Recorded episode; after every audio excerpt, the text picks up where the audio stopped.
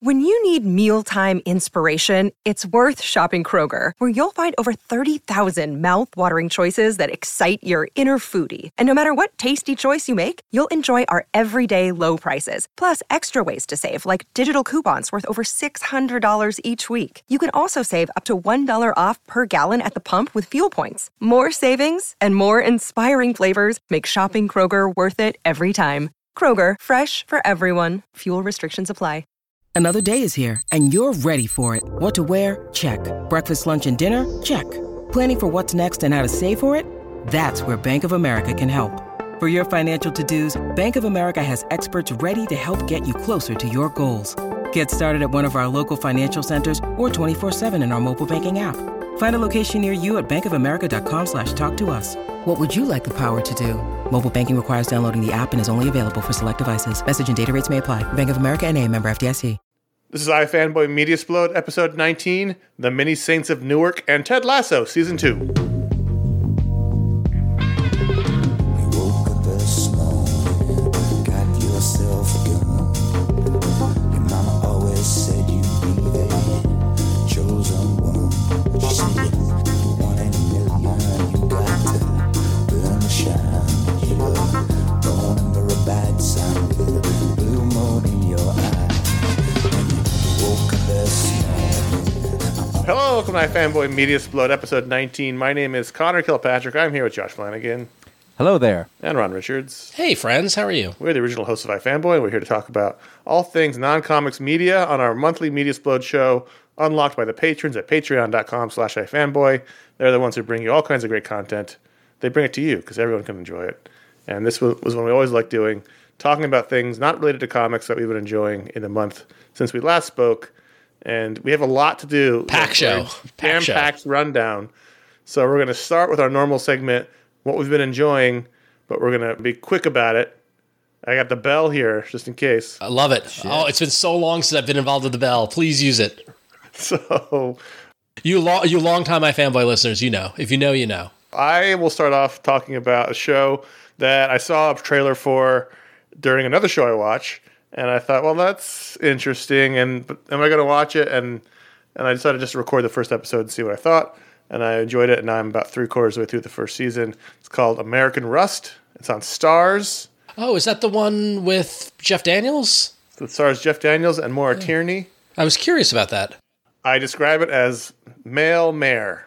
Male mare means it's a show takes place in a small western Pennsylvania town beaten down by industrialization. There's a drug problem. Wow, the ex- e- even same area. it's crazy. It's the same area. There's not the same fidelity of accents in this one. Oh, I was, I was like, does Jeff Daniels do the accent? No, Jeff Daniels does Jeff Daniels, which is basically why I watched it in the first place.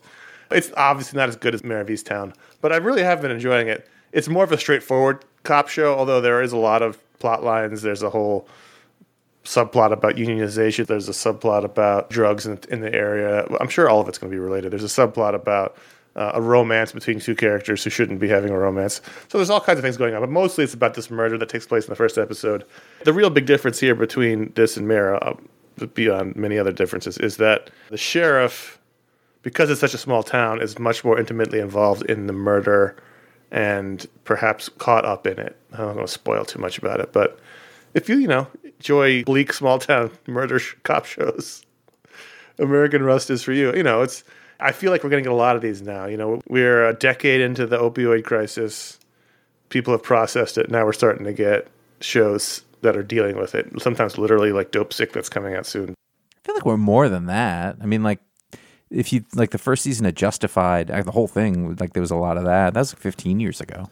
Yeah, I think we're talking specifically about like the opioids, which you know, As a Justified- topic, right, yeah. Justified is more like heroin and uh, which is where No, it but started that's too. just But like this is Oxy and all that this is stuff. more like Doesn't matter. people crushing up pills from the pharmacy and Oh, I, um, I know we need to keep this short, but are you going to watch Dope Sick? I asked you in Slack, but you didn't respond. Um, I'm not sure.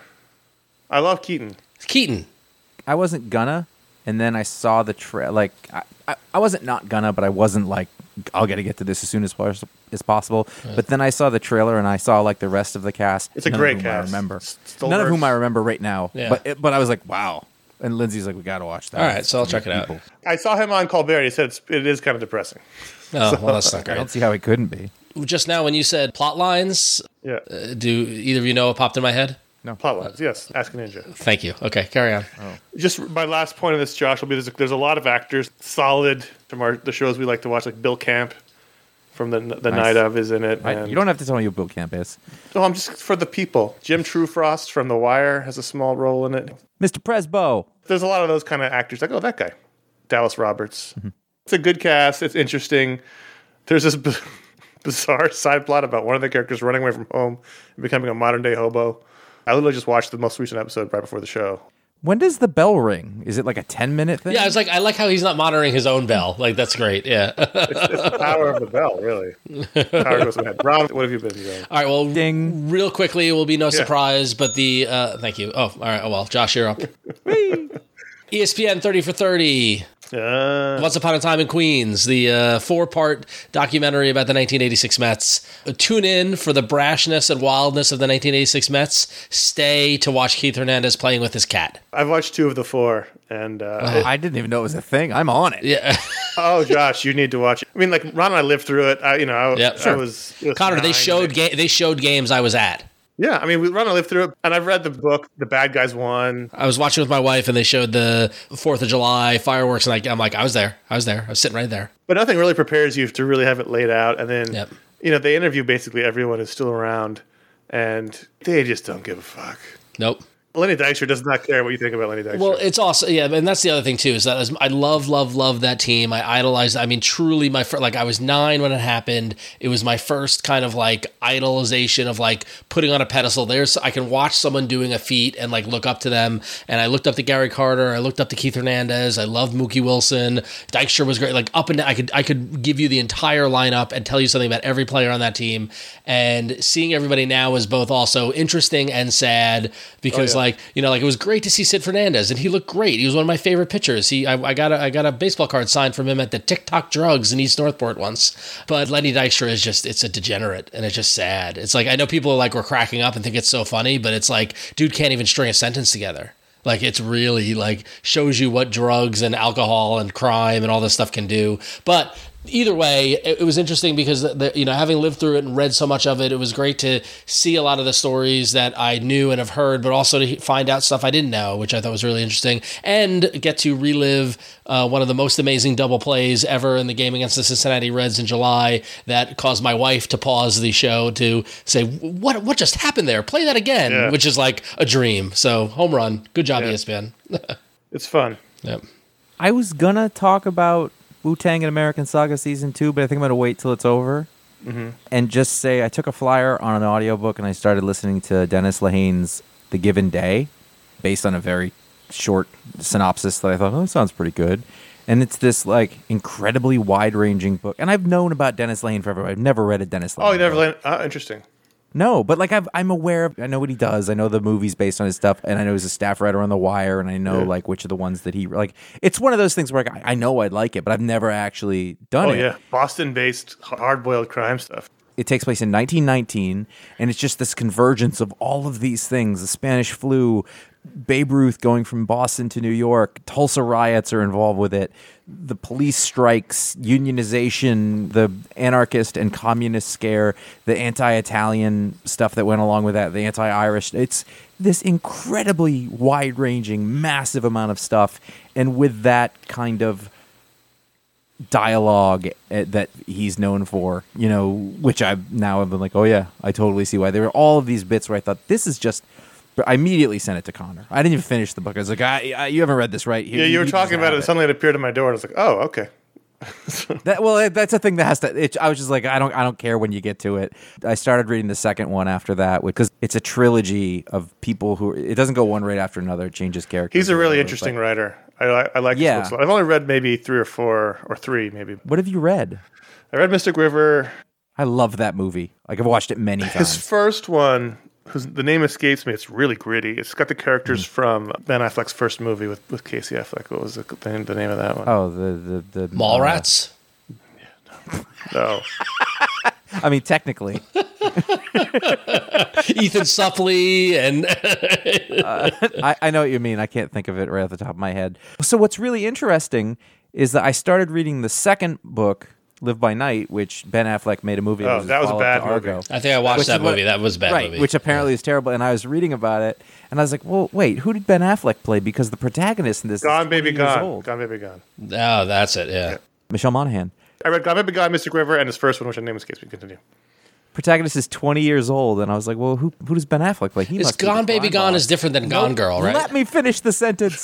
Those are two different movies, right? Okay. Different Yes. movies, different Okay. books. Yes. Yes. and he played the twenty-year-old instead of like the old person. I was like, "Oh, there's your mistake right there." Well, it's it's a bad movie for many reasons. Yeah, but no, I can't. You know what's funny is that I can't, anyway. So far, I'm like halfway through. It's not nearly as good as the one before it because it's much more straightforward.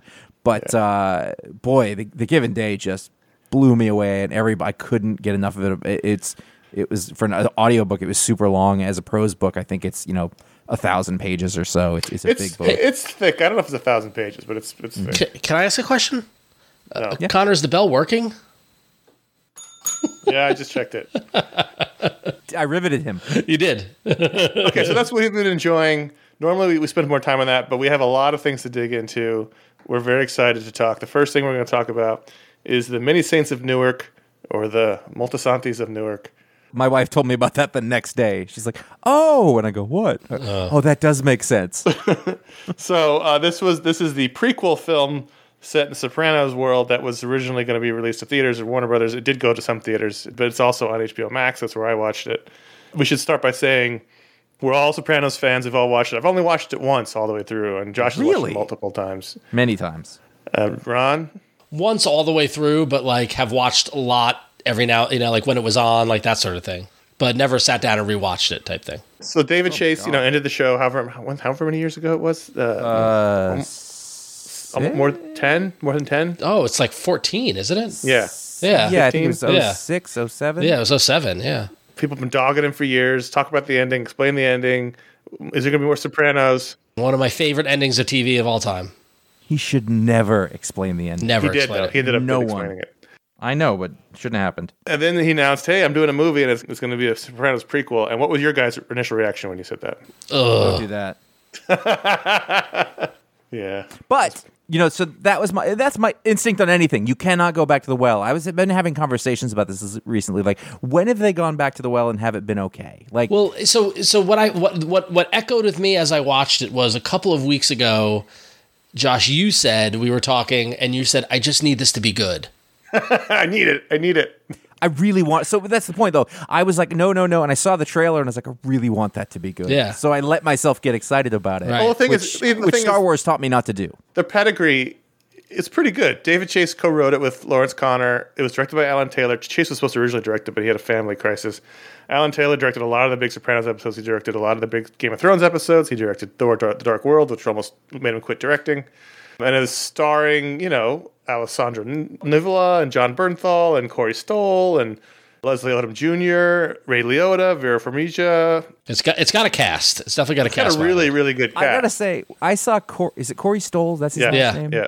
Like he gets, I don't know if it's typecast, but he's like you know the scummy jerk guy, and I was like, oh, don't put him in this. And I don't mean to get ahead of everything, You- but you- I was like, nope, I was completely wrong about. Well, that. no. Here, here's the thing, and you are getting ahead, but but I, I had the same thought. Is that at first I was like, oh, Corey Stoll's playing Junior, and then there was and and when I first saw him, I was like, I kind of groaned. Then there was another point where it was like, holy shit, he's amazing. Yep. And then, great actor. He but was- then I was like, nope, that's him. But I can't. but then the moment he said the your sister's C the second time, I was out. I was like, oh, screw that. Okay. And if you ask me, that's the example of my problem with the entire film. You are one step ahead. So Josh the movie started. takes place in the 1950s, 1960s. 70s. Isn't, oh yeah, it goes to the it goes to the early 70s. It's 60s, 70s. Yeah, yeah, no 50s. It was after Crazy Joe and Appalachia. The dates don't match up with the TV show dates. but That's a whole other problem. Ugh. Tony's a young kid in the beginning. By the end of it, he's a teenager. This is the story of a lot of the characters from the show when they were younger, plus a lot of their parents or uncles or people that we only heard about or saw fleetingly or were played by much older people on the show. So it's sort of uh, a very turbulent time for the uh, the mob in Newark at the time of the movie. What did you guys think? All right, I have three distinct thoughts, okay? Go ahead. One is we've talked about it on the show a lot, and I'm just going to say it and I'm going to move on because I'm sure we'll talk more about it. But fan service.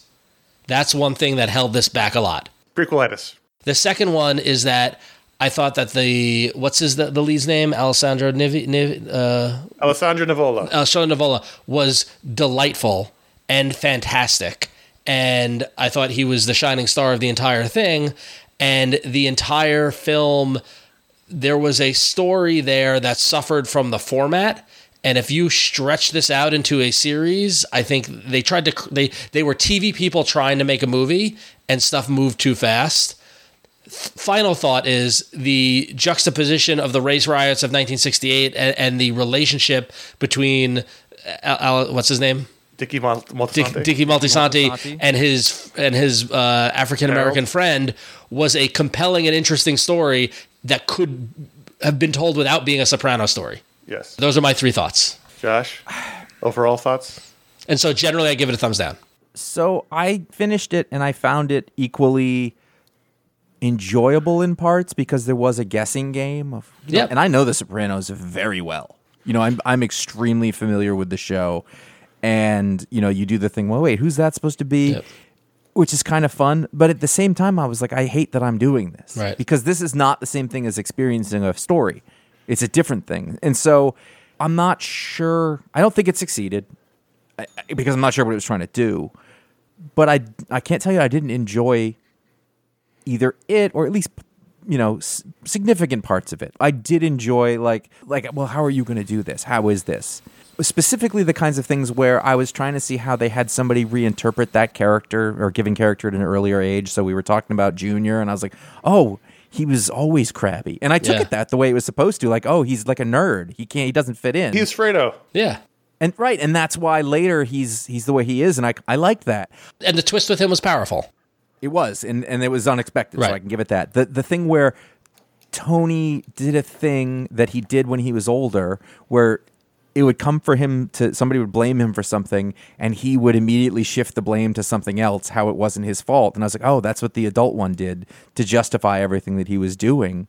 Th- Some of the psychological stuff that I think that David Chase had put in the show later to have it sort of sh- show up in a fairly elegant way with some of the characters. And this isn't having to do with the story because I think that's where you have a problem with the movie. I don't, I'm not sure what the story was other than a format for these other things to Yeah. happen. Yeah. But well, they tried they tried to cram in multiple stories into Well, that hold format. on. Let me let me Yeah. let me let me give my overview. So I I watched it on a Sunday morning. Well, you know, while I had a couple hours to myself, and I, you know, as a thing to do on a Sunday morning by myself, like I had a fine time watching it. But it's not a good movie. no. I had almost the same reaction I had to the Deadwood movie, which I did enjoy. Is that it felt like the outline of a season Yep. or two of a TV show, and they Yeah, just showed exactly. Mm-hmm. me all the highlights. This is like a treatment in movie form. Like, here's all the things that are going to happen in this season.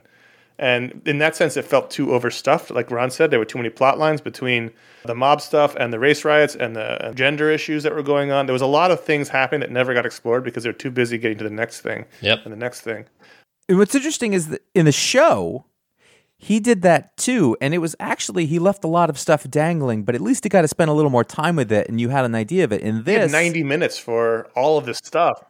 the saving grace for me about the sopranos was the sopranos was a a great telling of a type of people mob people in new jersey in present day and the, the biggest complaint people have about the finale about the woods about e, about everything is that you don't know what happened and what i always said about the sopranos 15 years ago was yeah that's like life somebody some- what David Chase did. somebody pisses you off and you don't know you don't know why that happened and, and you'd never find out and, and that kind of thing and i love that the sopranos kind of embraced that whereas here it didn't work because it gave you enough of a it, it did- to josh to your point it didn't spend enough time with the stuff and Prequelitis. it, it- eh, prequelitis exactly and th- part of the problem was is that you know like they established that Dicky Moltisanti and and the and Leslie Odom Odom Jr were friends and then they're not like I, like it was such a Very quickly. very quickly and and impacted the story in such a way that I didn't feel it that I didn't I didn't carry with it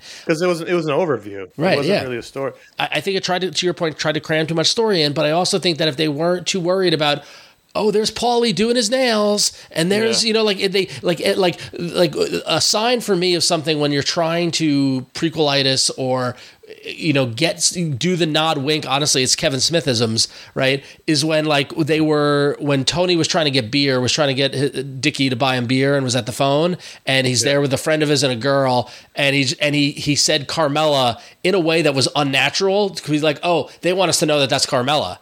Like, and that's the stuff that pisses me off. Like, that's Did the. you call you it know- Carm there? no, he called her Carmela for the first time, and it was like it was way because I noticed it. I was like, you shouldn't notice it. It wasn't the friend, um, restaurant guy. Yeah, Artie Bucco. Yeah. We hear about that because he's talking about the restaurant. Like it's like huh, it's like like I, this is what I hate. I hate the I hate the the prequel tourism of here's everybody you love but younger and different and like oh it's so annoying. Well, th- earlier there was Doesn't help the Tony was story. with somebody, and I was like, "Is that Tony Blundetto or is that Artie or is that there's Johnny?" No, uh, wait, who? So who is the boss? Jackie, Jackie, Jackie Cap- uh, Aprile. April. April. Aprile, April. Aprile. Yeah. So who was he in this? Yeah, he was in the Mr. Softy truck. Oh, okay. It was Jackie and Tony and uh, I just I thought like at a certain point I was like, if you're gonna do this, like connect it, show things that you talked about in the show. There was one thing when Johnny Boy shoots Olivia in the head, Yeah. and through the hair. Yeah. I think that was in the show. it was in the show. Yeah, She was amazing. By the Oh, way. I hated her, but I hate I hated the mother. No, right? Yeah. No, she's one Yeah. of the. She is the most disturbing and evil character Yeah. you know, of all time. Yeah. Like when you watch her, it is so uncomfortable. Yeah. I do want to say, I hated the prosthetic. Oh Ray Liotta shows up, and I thought you need to settle down. Ray Yes. Liotta. I don't think you should even be here. I thought that however, it was great. Oh man, However, the swerve. when he shows up again, Yep. because Yep. I went, He's better He was the in second prison. time." How's he dead? That secondary role was amazing. Ray Liotta blew me away. Like we, It was we had to really pa- good. we had to pause the movie when it when he first came out, and then a couple minutes later we're like, holy shit! Like like hi- him as the incarcerated brother wa- Oh my was God. amazing, was yeah, great. really good. Oh he, he man, played it low key. Yeah. you see, he was holding a Joe Pesci record. no No. One of the jeez. records with the Joe Pesci one. I do want to get I'll to the take last that. point I had, which was brought up by our friend of the show, uh, Henry, our also Hendry, enthusiast of The the Sopranos. kid Henry. It's two movies. It's Yeah. Dickie Maltasanti's story and it's Tony's story, and they're two different films, two different stories, and we're never quite sure which one we're supposed to be the main story. and I also don't think there was enough meat to Tony's story at all. Like Right, that's the like thing. Like we never got enough time with either one. It was like we're following Dickie for so long, and I forgot Tony was sort of even a character.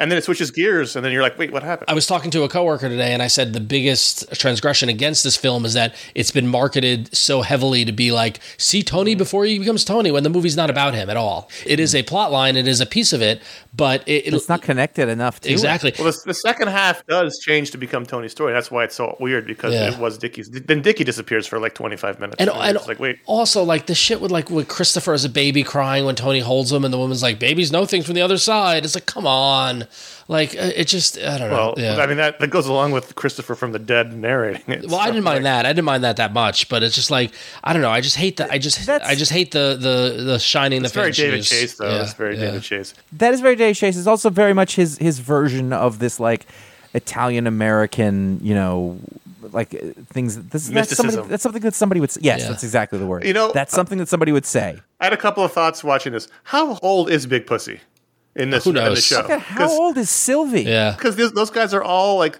they, they seem to be around Tony's age on the show, but then here they're all like 15 years older than him.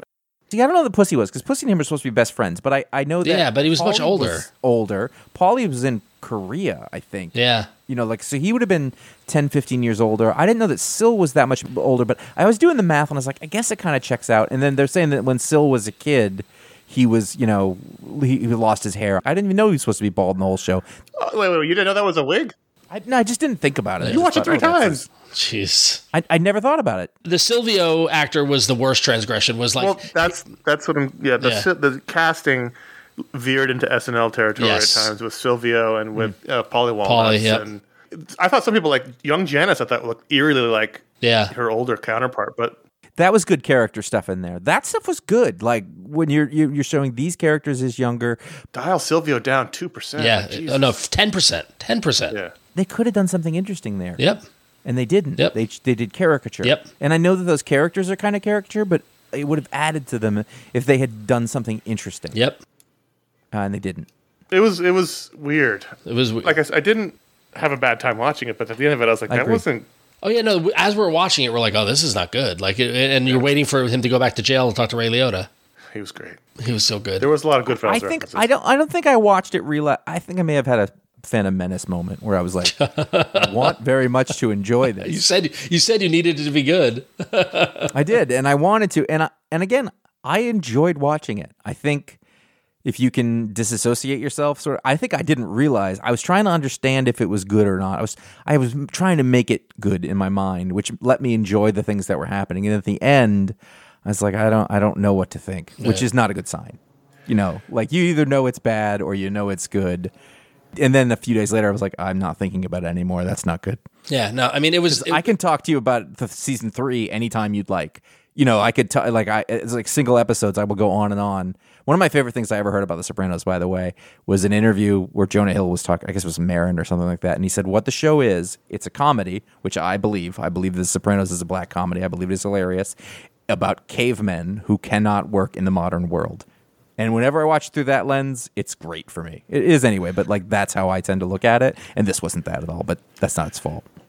Yeah, it's tough. I, what did you guys? So, I assume that one of the big reveals is that Uncle Junior kills Dickie, right. has him killed. Was there anything else that was like revealed? Like, I mean, not knowing it as well. As I you mean, guys, is that's there a anything that's else that was e- revealed. even so that being the thing. So what?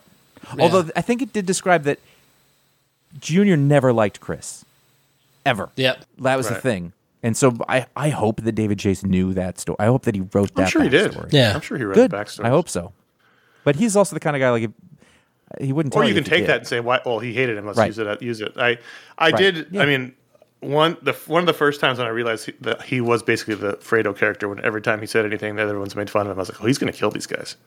So Mm-hmm. when when when Dickie gets shot in the back, I was I, I couldn't tell if that was him or not. And I was like, that, "Is that Junior?" And then I realized, okay, it definitely Junior did it because Yeah, because the call. one yeah. too many indignities, just one too many indignities, one too many making fun. and, of him. and and like and that that goes back to the you never understand because it's it's just a pointless like it's not a power play it's not a not a you know anything like that it's because he pissed them off and he finally had it you know and he And they have and- no self control. yeah, exactly. Pride. You know, and so what's interesting and what I've you know I've read the all the articles about like, well, did Tony know or was it just a way to manipulate Christopher and all this sort of stuff? And I I I fall back on the George Lucas, you know, kind of uh, uh Occam's razor and that no way that Chase had that planned as far back as when Tony did the Christopher like I have to s- like I, I you know like it's it's it's it's revisionist history basically Right. and you know I can't speculate what Tony knew. We don't know. We don't know what his motivations were, or where, wh- whether he was manipulating Christopher. If he ever knew, I, I would I would think that if he knew Oh, if no. he knew his junior, he wouldn't have let it stand, right? And so yeah, I don't. I, I mean, this would definitely indicate that when he gave in the show when he gave Chris the address of that cop, yeah, that he either was wrong, wrong, wrong, wrong, or it wasn't that at all. It was some sort of test. Oh, or no, it was man- whatever. manipulation or Using whatever it it. is. Like, I, I, but Yeah. the thing is, is that this this changes that moment in the show, right? This is this is a retcon basically. Ugh, I don't like that. Although it doesn't, it doesn't. Because we didn't know at the time, and neither did Chris, which is the the, Right. the crux of sort of his him that episode. And so the other guy's confused. You know, he never says, "Fine, I did it." You know, like whatever. He doesn't remember, and you're stuck in this place where you've got pride and arrogance and violence making these people do awful things over and over again. Which, in that way, it is connected. Are we supposed to believe that Christopher was his son? Right, because didn't he say he said my wife can't bear any children? They went. They went through a whole long Yeah. scene about how they couldn't have kids, and then we. sn- This is another problem. Like next scene, oh, we got a kid. It's like wait, Yeah, what? that was Again, weird. It's like the Yeah, highlights. that was There's confusing. no connective tissue. I thought maybe like she had an affair, like they were going to set that up, but that didn't, you know, go anywhere. I just was like, there was all these moments where you're just like, where's the connective tissue to these moments here? I thought we were gonna say that the Chrissy was gonna be his Gumar's yeah, yeah, that's what I thought too. but that wasn't it. And you're right. All of a sudden, there was a baby, and that kind of, and then he went away. The baby never showed up. We didn't talk about him again, other than he was narrating the show. Yeah. Then the thing with the Gumar was weird. Didn't really matter, other than he slept with the. I will say this though: the other there's guy. nothing better than uh, a mobster eating angrily in his undershirt, Yep. boxers, and shorts. Sausage, some good sausage. Good sausage. Can we? Sausage. I will say that whatever it is that Odom Jr. does, I- I don't recognize him from one thing to the He, next. he's having a really interesting post Hamilton career. end of the movie, I said, turned to my wife, I'm like, did you like Leslie Odom? She's like, he's in it? And I was like, yes, that was it. I kept Unrecognizable. looking for him. I could see little hints of him as Hamilton, like the t- like see like his tooth and go, wait, there it. Is. But other than that, didn't look, didn't sound, didn't move. I, like he must be an amazing actor. Because He's very good. He's I didn't I didn't peg him as the one to come out like it was David Diggs came out originally with the most interesting career and now he has it. Yeah, Uh, he's very good. Well, I- the last question before we move on to the next segment is Michael Gandolfini. What, what thoughts? I mean, am I a jerk if I, say I feel didn't like bad him? for him? Uh, yeah, am I a jerk if I say I didn't like him and I feel bad for him? I thought he was fine. He I did didn't fine. think He was, Yes. no, he was, and and he he did the thing, and I bought it, but you know, it's it's a weird stunt casting. It, but it's not much different than like Ice Cube's son Right. playing him, and then Right. you're like, wow, he does look just like him. He did a good enough job. I don't know. I don't think he was bad. I don't know that he got the best material. Obviously, that story was truncated. I don't think it was the best scene. You were never. He never had a chance. yeah. You never had a chance. His dad is a a dead martyred actor who did one of the, probably Most the iconic. most important role of this century. You know, and he looks just like him, but I don't even know what to think. But I know that like it doesn't. It is you're not gonna be able to do a thing about it. Like it's it's too tall an order, and and I feel bad because. I mean, like, I hope he goes on to do other roles and gets away from this and has his own success. Yeah. But this can't be his breakthrough thing because that's not going to put him in a good position. Yeah. I don't know. It's hard not to think about things like They that really that way, disrespected that ice cream. They really could have done a better job handing out the ice cream. Yeah, they were. Yeah, but- See, that was another scene though that like I was like, "That's Tony. That makes sense because he would rob shit and then be like, "We're giving away turkeys to everybody. Aren't I a good guy?" yeah, Yep. and I think that's kind of cool. I, I really did like the psychology of young Tony and how we see it develop later in the show. I thought that was thoughtfully done. What do we give a f- final rating grade to? Are we giving it a rating? ratings, out of five. ratings, Many Saints of Newark. ratings, ratings. it's tough. as a movie, Yeah. like a movie, standalone movie, it, it's like two and a quarter, two and a half. As an emotional sort of resonance with me, you know, I could maybe go so high as three, three and a quarter. Does that make sense? Sure. There's, there's one. Yeah. Yeah. Yeah. So you're averaging out at about a three. It's more like 2.75, Okay, really. fine. Like it's just better than middle. I will go with a solid two point five. I'm gonna go for the two out of five. What about Ray Liotta's performance? Oh, uh, f- four and a half. You gotta, there's a curve, though. Yeah. Which, which one? I mean, it, what's funny is that like the the Buddhist atoning convict Yeah. made me appreciate the insane, crazy Yeah. other brother. Like it was great. Yeah. I just wanted to know more about his murder. What did you do? yeah, exactly. Yeah, yeah. But he was great. Every time he went to the prison, I was like, yes, Yes, I know. Yeah, more, please. Oh God. and that was the, that was the, the Melfi There's something. Tony. There's something about the serious Ray Liotta voice, right? That he did in.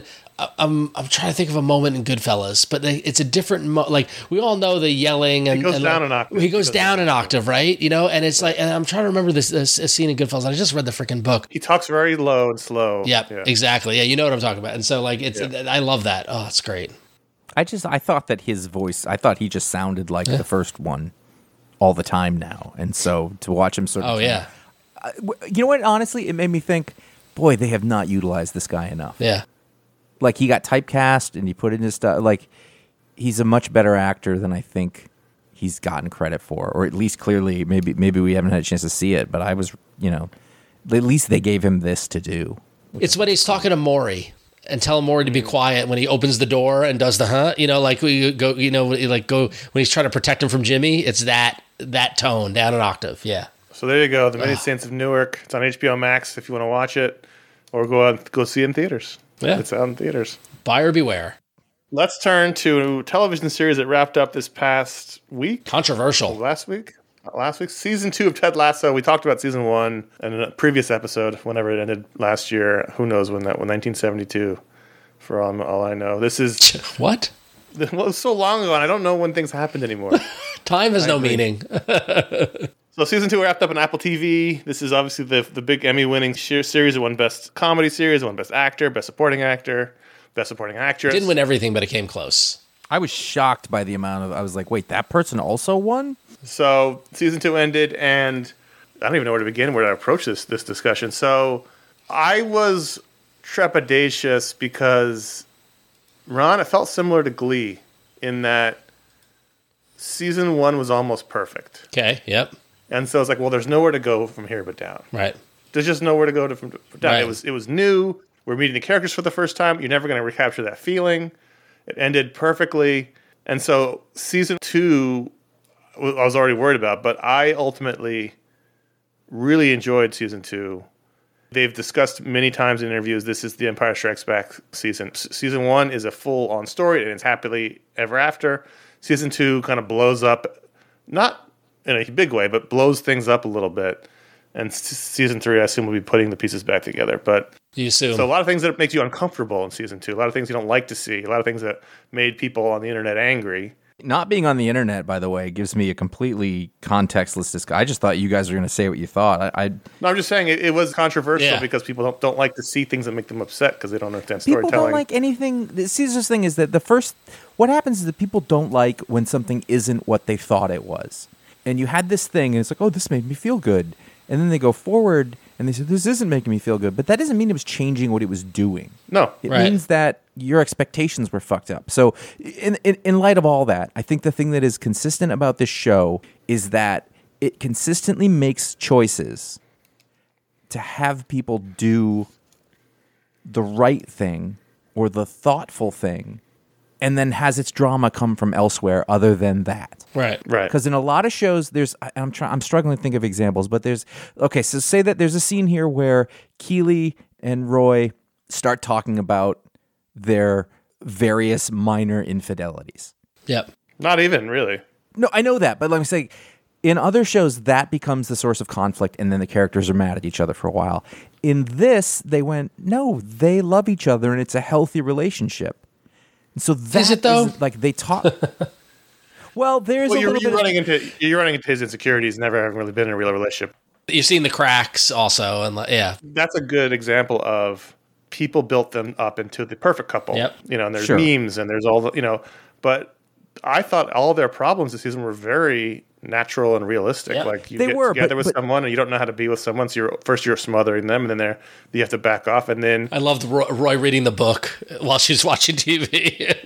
an ex shows up and says, "I still love you," that causes some strife, or you meet someone else in another part of your life, and you're like, "Oh, this person is Yeah. actually interesting," and you- but you don't do anything, and it's just, but it causes issues to have to deal with or think about, and that's all very Right, sort of realistic. But they deal with it and they think about it and they talk about it as Right. opposed to the thing that what I call the, the Wonder Years thing. right. But I'm saying, Josh, is they were people were using that as this is bad Right, yeah. because these things are happening. Whenever the choice was to do the thing that most TV dramas or comedies would use to make drama out of it, they didn't do that. They didn't make that choice. Right, the, that right. the the conflict was never the thing that is the stereotypical choice that TV shows make. And over and over again that's the case. Yep. And and that goes right down to and I'm just this is we didn't give a spoiler warning, but I don't see how Spoiler we can go warning. around it. Stop. We we already spoiled the first movie, so Yeah. Well, did we spoil it? I think it's spoiled already for us. in that same way, the choice of taking Nate and making him the villain Ah. yep. is difficult, but also I was like, that's well, yeah, great. so- that's how it happens. it also made sense. So too, it, though. yeah, I, I- I, so I'll my statement on season two is is that I thought it was I thought season one was perfect. I thought it was delightful. It was what we needed. It was everything great. I thought season two was very good. Was not great. Slightly flawed in that they the two bonus episodes are much maligned the christmas episode and the coach beard on uh, on the town after hours uh, homage i actually like that episode but we can talk about we love can talk, both those yeah but we episodes. talk about later i didn't care for the christmas episode but regardless i felt as if this season felt longer which i think because it actually was but it also felt longer in that it deviated from the reason that we were there watching and so there were times during the run of the season with the exception of episode 5 which i think is the rom-com roy kent joins the coaching staff episode which i think might be the best episode of tv i watched all year it, it felt like i was like can we just get back to the soccer like what's going on with the team like they they had built up all this stuff for me to care about and they were exploring Ted's panic attack. They're exploring Roy and, and Keeley. They're exploring all, all this sort of stuff away from the, the thing that brought me to the show. But I will say they brought it back at the end. I thought they stuck the landing, and the Nate stuff is positively genius the subtle slow graying of his hair like the like all, like and like all- and like down to the blow up and the reaction which is goes back to the sopranos so, but it is like uh, you know like Nate didn't know that Ted had the picture on his dresser, right? And like, Right. a- That's what makes it yeah, tragic, yeah. exactly, yeah. And it's just like, and, and so like, I thought that that after the twelve episodes, completely stuck the landing, but it did feel like it meandered through the journey. Whereas the first episode, first season, just felt tight and felt solid, you know. you know what you're talking about though is those are all again those choices Yeah. things that's why it feels like it meanders because it isn't doing the thing that you expect but when you look at it you go that was the right choice that was the thing to do." Mostly, so you know yeah. when there was a couple of times like when when you were and you didn't know who um what's her name Rebecca. Rebecca was chatting to, Yeah. and at one point they alluded to it being Ted. And on any other show, It that's would've- what it Any would other be show, it's Ted for sure. and and and the fact that it wasn't and then it was sam and then that actually turned into a real thing Yeah. they didn't will they won't they i mean they did later but there there wasn't like we can't do this and then it became awkward like they let that be and it turns out that they were actually into each other and it was good you know it- those little things kept happening over and over again. If you think about like Jamie Tart, who was the villain of episode of season one, you know, like he sorted himself out. Yeah. He was great this he was season. I thought he was okay. great this season. I still love Yeah. I love what the first episode of him back with him on the talk show when he's talking about why he quit soccer to go on the reality show. He says cuz when he found out that George Harrison died it made him reflect on things and they're like, "But he died 20 years ago." And he's like, "Yeah, but I just found out." Like I just Well, it's just like the, I guess uh, ultimately at the end of the day, I'm sorry, and you could totally talk. There was actual character development, Yeah. in the Yeah, yeah, sitcom, yeah. and that is really difficult for people to deal with because we're not used to it, especially Yeah. if it's something you don't like. yeah. There's only one real villain on this entire show, and it- it's Rebecca's ex-husband. Yeah, who's who's brilliant. Barely in it this season and brilliant every time he's on. Jamie was the nominal villain, but really he was just someone in a lot of pain, and they needed to figure Sure. out how to help him. And even Nate, right now, that everyone is threatening his life on the internet, he is someone in a lot of pain. Yeah. The thing is, when he first started turning the season, people were like, "Whoa, where did this come from?" Go back to It season was one. all that it was there the whole time. Yep. His breakout moment was when he burned every player in that little locker room, and it was mean. Yeah. Like he let out some aggression, and you know, the quiet, nerdy guy who gets power and turns power hungry is certainly a, something we know about in society right now. But really, it's a father and son issue. it- Whereas every everything in here is a father and son issue. Ted's issues come from his father. Rebecca's issues come from her father. Jamie's issues come from his father. And really, Nate can't wrap his head around people caring about him because his father doesn't. And Yeah. so that this is this is what the whole theme of the show is ultimately is the Hmm. is the relationship between fathers and sons. You know, Sam and his dad. It's all. it's all it's it's all fathers and sons and and and, and, Yeah. and honestly like the i know a lot of people were, were a lot a lot of the chatter was negative on the therapist and coming into it and and what but like the journey ted went on with that therapist and like it was great, great. and gave us the context to his character and understood that like oh yeah this whole this whole shtick is a defense mechanism and it's like and and and it was great to see that get kind of deconstructed and honestly you know, you know, you know, and this the speech to the team after he gets outed for the panic attack, and he gives the speech to the team. Having that happen in that moment, and see, you know, even despite being flawed and despite having internal problems, that he's dealing with them and coming out on the right side of things, and have that be in the context of the betrayal that's happening with Nate. I thought was it was just it was just great, just really well written, and I just also let's just give it up for Trent Krim, who I hope comes back in season three because he's the best. I read the exit interview Yeah. with Bill Lawrence, and both Trent and Dr. Sharon are going to be back next season. Nice. The Dr. Sharon stuff really got interesting Yeah. in a way that She was a first great hit, character just by like- the end. Yeah. Hard drinking, and she has her own issues that they alluded to with her Yeah. tons of empty wine bottles in her. Yeah, house. that was good. in a, in in a way that like that Melfi and Tony like I thought this was a, this was more interesting. I, never like those things. Those are my you know the downside of the show, which is almost their own fault, is that there's too many great characters. Yeah. Well, I and was so you thinking can't about that. spend time with them. Like Trent Krim is a big, f- m- bigger piece of season one than two, but you know, you want, when he shows up, he's great. Yeah, but I don't want to spend more time with him. I feel like that I, I, you know, I'm very much like I like what we get, and I don't want too much of a good thing.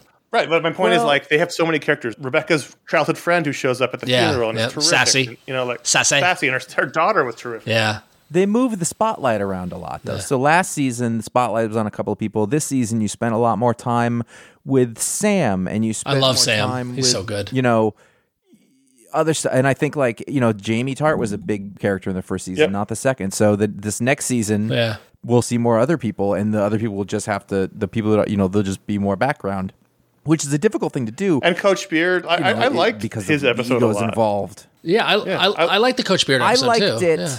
I, I enjoyed it. I think that I did have the thing of like, but I get to the story that we're doing, and I know that wasn't. By the way, my favorite, he's he had I probably the best lines of everybody over and over. I think it was in the last episode where he's like, "How's it going? I broke up with Jane." Oh no, Yeah. we're back. it's just like that was one of those like again they thought you were going to do. Oh, there's where you're going to get the drama from. Yep. Nope. I mean, but it let the air out of it immediately. And very quietly, like I love Higgins so much. Yeah. Higgins is Yeah. great. When he slid into the window in the in the last episode to join the, the Diamond Dogs, he just he kills all these little moments Yeah. and lines. And they, I loved him in the Christmas episode, him and his family. Yeah. yeah. I love that he knew where all the players were from. Yep. He he's opened the it up to he's their the family. Ted of this season. Yeah. Yeah.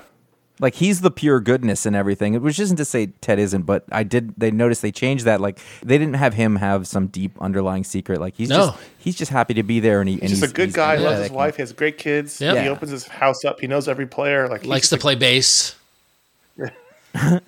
did you find did you i had the sense that like at certain points i found ted's tedisms annoying and i was like maybe are they doing this on purpose because he kept Yeah. derailing whatever was going on with this thing and it just stood out to me more in a way that at first you're like oh that's great and then after a little while like can you just be a person and i i like that they you know like it- this is his defense mechanism in a way this is it is him but it's also Well, he was in, he was in Forced sometimes. manic We all mode do this that. season, right? Or, Like he Yeah. he was having a lot more problems. He was having a lot more issues, and he was being a lot Which he more manic. about should. things. Yeah.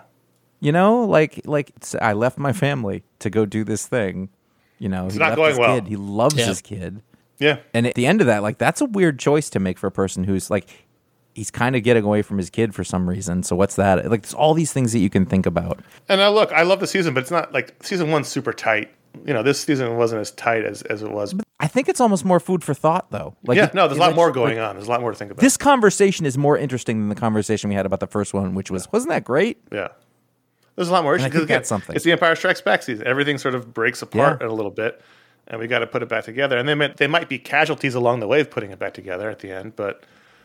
I thought everyone's story was interesting. Mm. Even little glimpses. I, I liked Isaac a lot. He's you know the captain. Who, we got a little bit of him in that in that one. I like episode. that. I would like I would like the thing with his haircut. Yeah, that was amazing. funny. But I mean, for for me, for me, when I look back at this whole season, I know it's got it got very popular with the video game thing and stuff like that. But I thought the evolution of Roy Kent, right?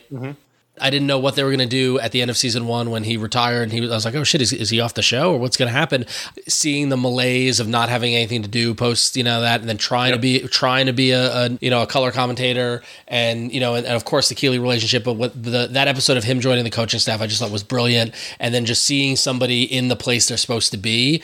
And then just all the little mini adventures of, of the relationship and everything that's going on. Like, it, like I- there was not a episode that he didn't delight in some way for me. And so like, and I know everybody else loves him, so it's not I don't- you know it's not like it's a deep cut here. But I thought he was great. And I and going back to the Coach Beard episode, I love that it gave a little spotlight to the three fans in the pub. Yeah.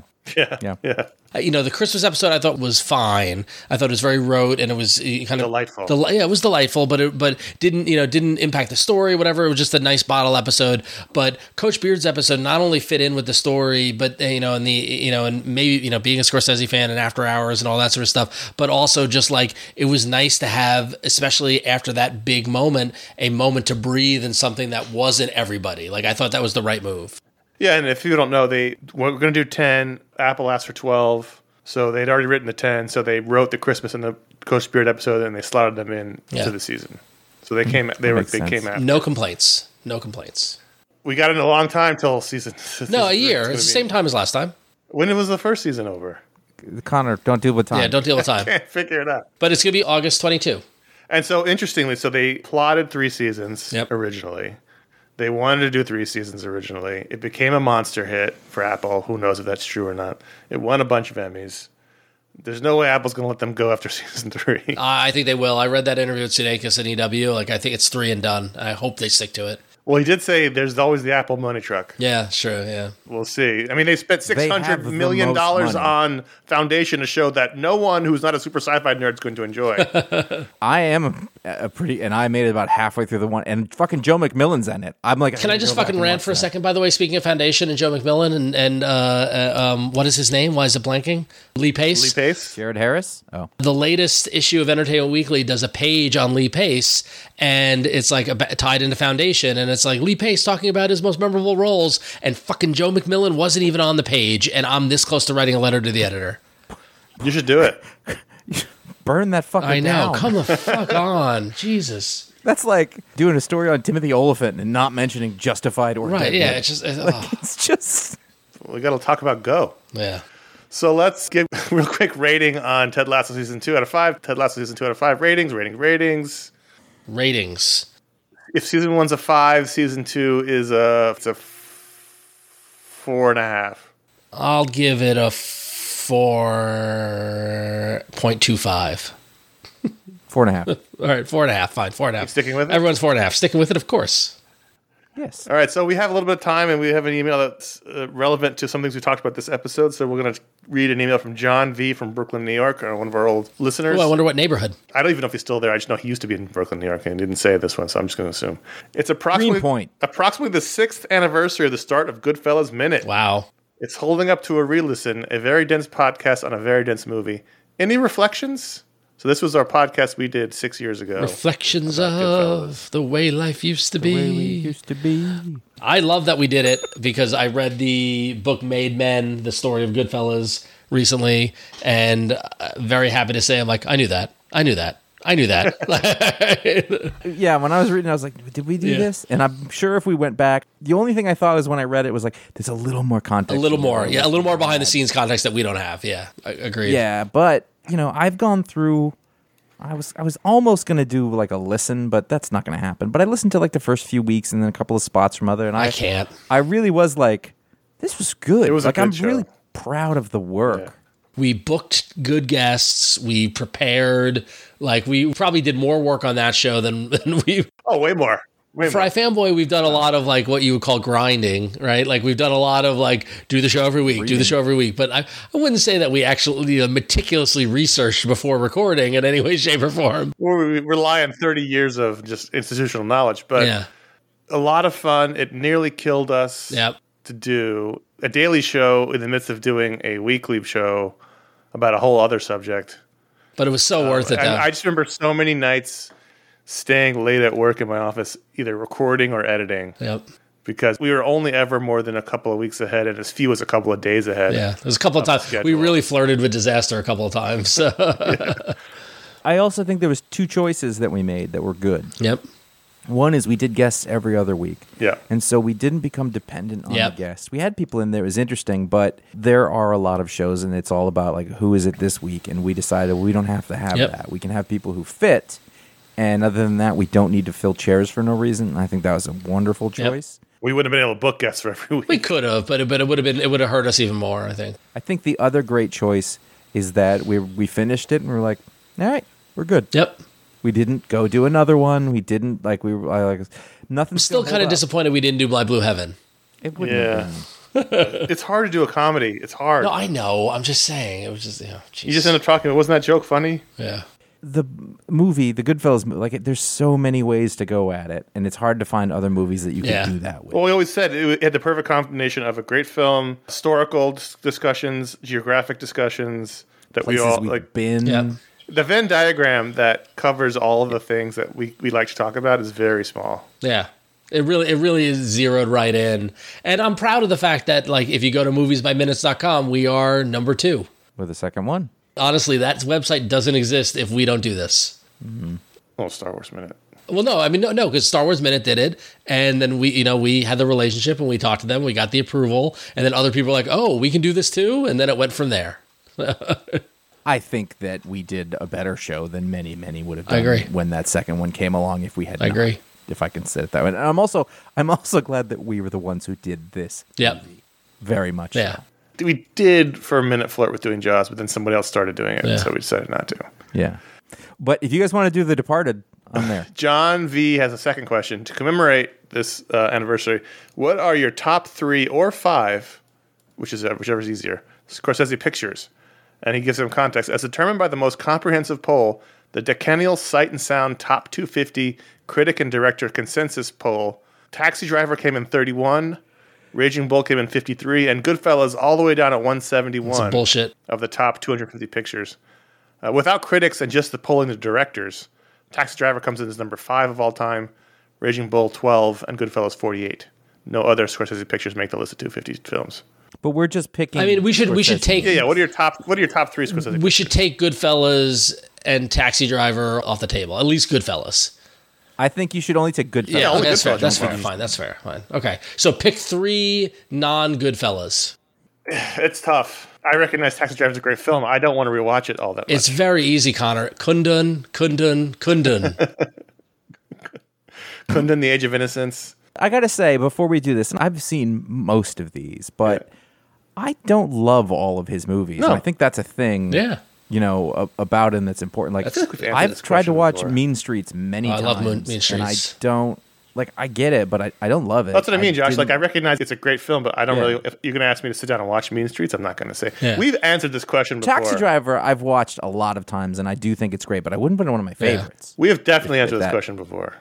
Yeah, so I'm just gonna go ahead. I- Can I guess yours? Yeah, go ahead. Gangs. yeah. Um. I just said one of them a minute ago. Oh, what what did you say? Mean Streets. No, Yeah, definitely. Kundun, Mean Streets. and- Kundun, Mean Streets. You're gonna say some bullshit like the George Harrison documentary. No, no, I'm talking about All right. Well, I guess I guess Gangs. So go for there.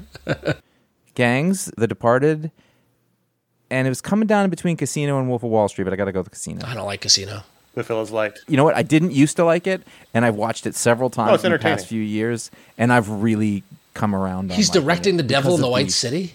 Yeah. Because yes, because of the scope of it, and I, and also I feel that it should be noted, Gangs of New York did a lot of things wrong. Yeah. Oh, yeah. But I'm so fascinated by it. I I've watched it over and over and over again, and I'm just I keep looking.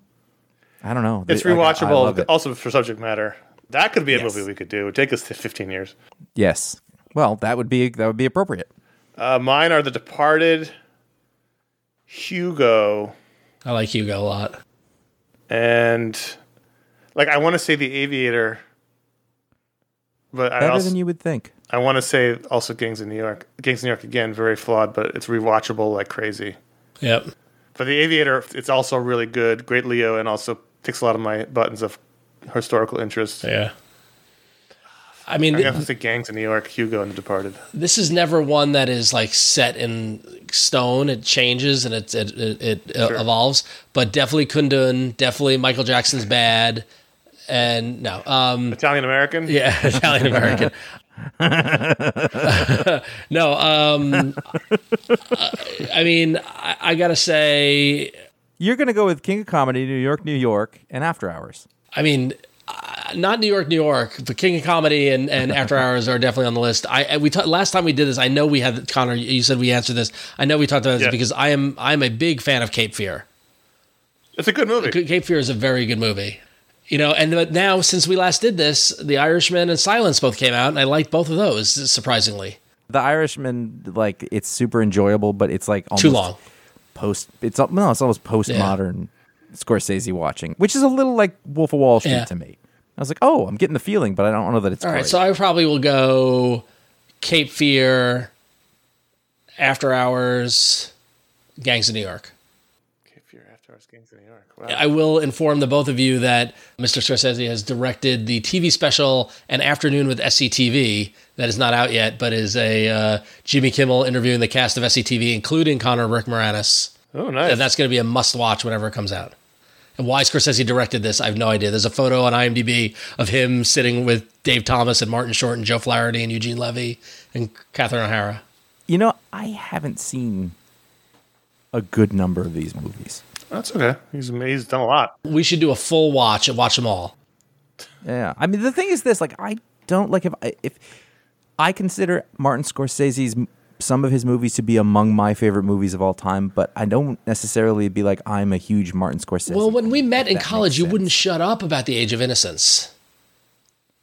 it was like, oh, Josh, I know, I get it, I get it. They're so innocent. It was, And you were, and, and you would. What happened is that you laid your finger across my lips and you just whisp, you just mouthed the words, couldn't. which was odd because it wasn't out. now, I will say, go back to watch Age of Innocence because you've got Richard E. Grant, you got Daniel Day Lewis. I would watch that right now if it was on. Or I'd, I'd watch it. I think I'm going to watch this soon. Yeah. Yeah. I've had Who's That Knocking at My Door and Alice Doesn't Live Here Anymore on my HBO Max playlist for Yeah. a while. Like, and I just got to do it. I went to watch The King of Comedy. I Oh, so good. I, think I watched So it good. like a year or so ago. You know, it, it doesn't necessarily, it doesn't bring that same thunder that some of my favorites do. I think it doesn't have that that really forward momentum that the one all the ones I talked about, you know, Casino, The Departed, Wolf of Wall Street, Goodfellas, they just charge forward relentlessly. Once you start them, they're Yeah. over. You know, and, and you're like, oh, I mean, I'm sure that others do, but What about Joker? He didn't direct that. No, but Oh, it's, a, it's such a ripoff may of as the well movies. have. Yeah. I will say Wolf of Wall Street is probably like four or five on the list. It's very high up there. It's incredibly enjoyable. It is, but it's just Goodfellas again. yeah it's it's modern it's like a modern i don't know like it, it feels like this guy shouldn't be able to do a movie like this Yeah. and have it feel you know like when a great rock band releases a great rock album years Yep. after No, it's, they it's beat- Green Day, American Idiot. Yeah, Yeah. yeah. yeah yeah yeah very good I will say, if you're in the Los Angeles area and you can get tickets to the Academy Museum, which it's har- hard to get because it's just open and they're limiting uh, entry, there's a whole section on the second floor about the people behind the scenes, like the artisans who do different aspects, like cinematographers or costume designers. And one of them is about editing, and it's all about Thelma. Thelma. Schoonmaker. It's- it's got it's got all things, you know, it's got great photos and a recreation of her setup. She's fascinating. She's lo- oh my god! I, am so glad I went. I saw Silence at the Museum of the Moving Image in in Queens. They screened the film, and then Marty and Thelma did a talk afterwards. And just to watch the two of them hang out was just delightful. And I'm so glad I went to that. So there you go. Thanks, John V, for writing to contact.ifanboy.com with his media explode question. If you want to write in and have a question discussed on the show, please do so to contact.ifanboy.com and put media explode in the title so we just know which show it's meant for. Because sometimes it's hard to tell. i just feel really really relieved that gabriel hardman is never going to listen to what we Oh, for sure, never. i'm so relieved All right, so there you go. That's this, this month's episode. Again, the patrons at patreon.com slash ifanboy, they're the ones that unlocked this show, the Media Explode show, as well as the Book Explodes and Talk Explodes that we do. Is there another one? That's it, right? The Hangouts. Explode, talk explode, media But those are all the explode, hangouts. shows. If we get to the next level, we'll unlock not a show, but a we'll start covering TV shows again. We used to cover comic book TV shows. We stopped doing that. We will start covering them again in, in special edition format. So that's the next stretch goal at patreon.com slash ifanboy. And we'll be back next month to discuss more things in non-comics media. This was fun. I enjoyed this. I loved it. It a was wide-ranging great. discussion. So good. So until next time, I'm Connor. I'm Ron. i'm josh T-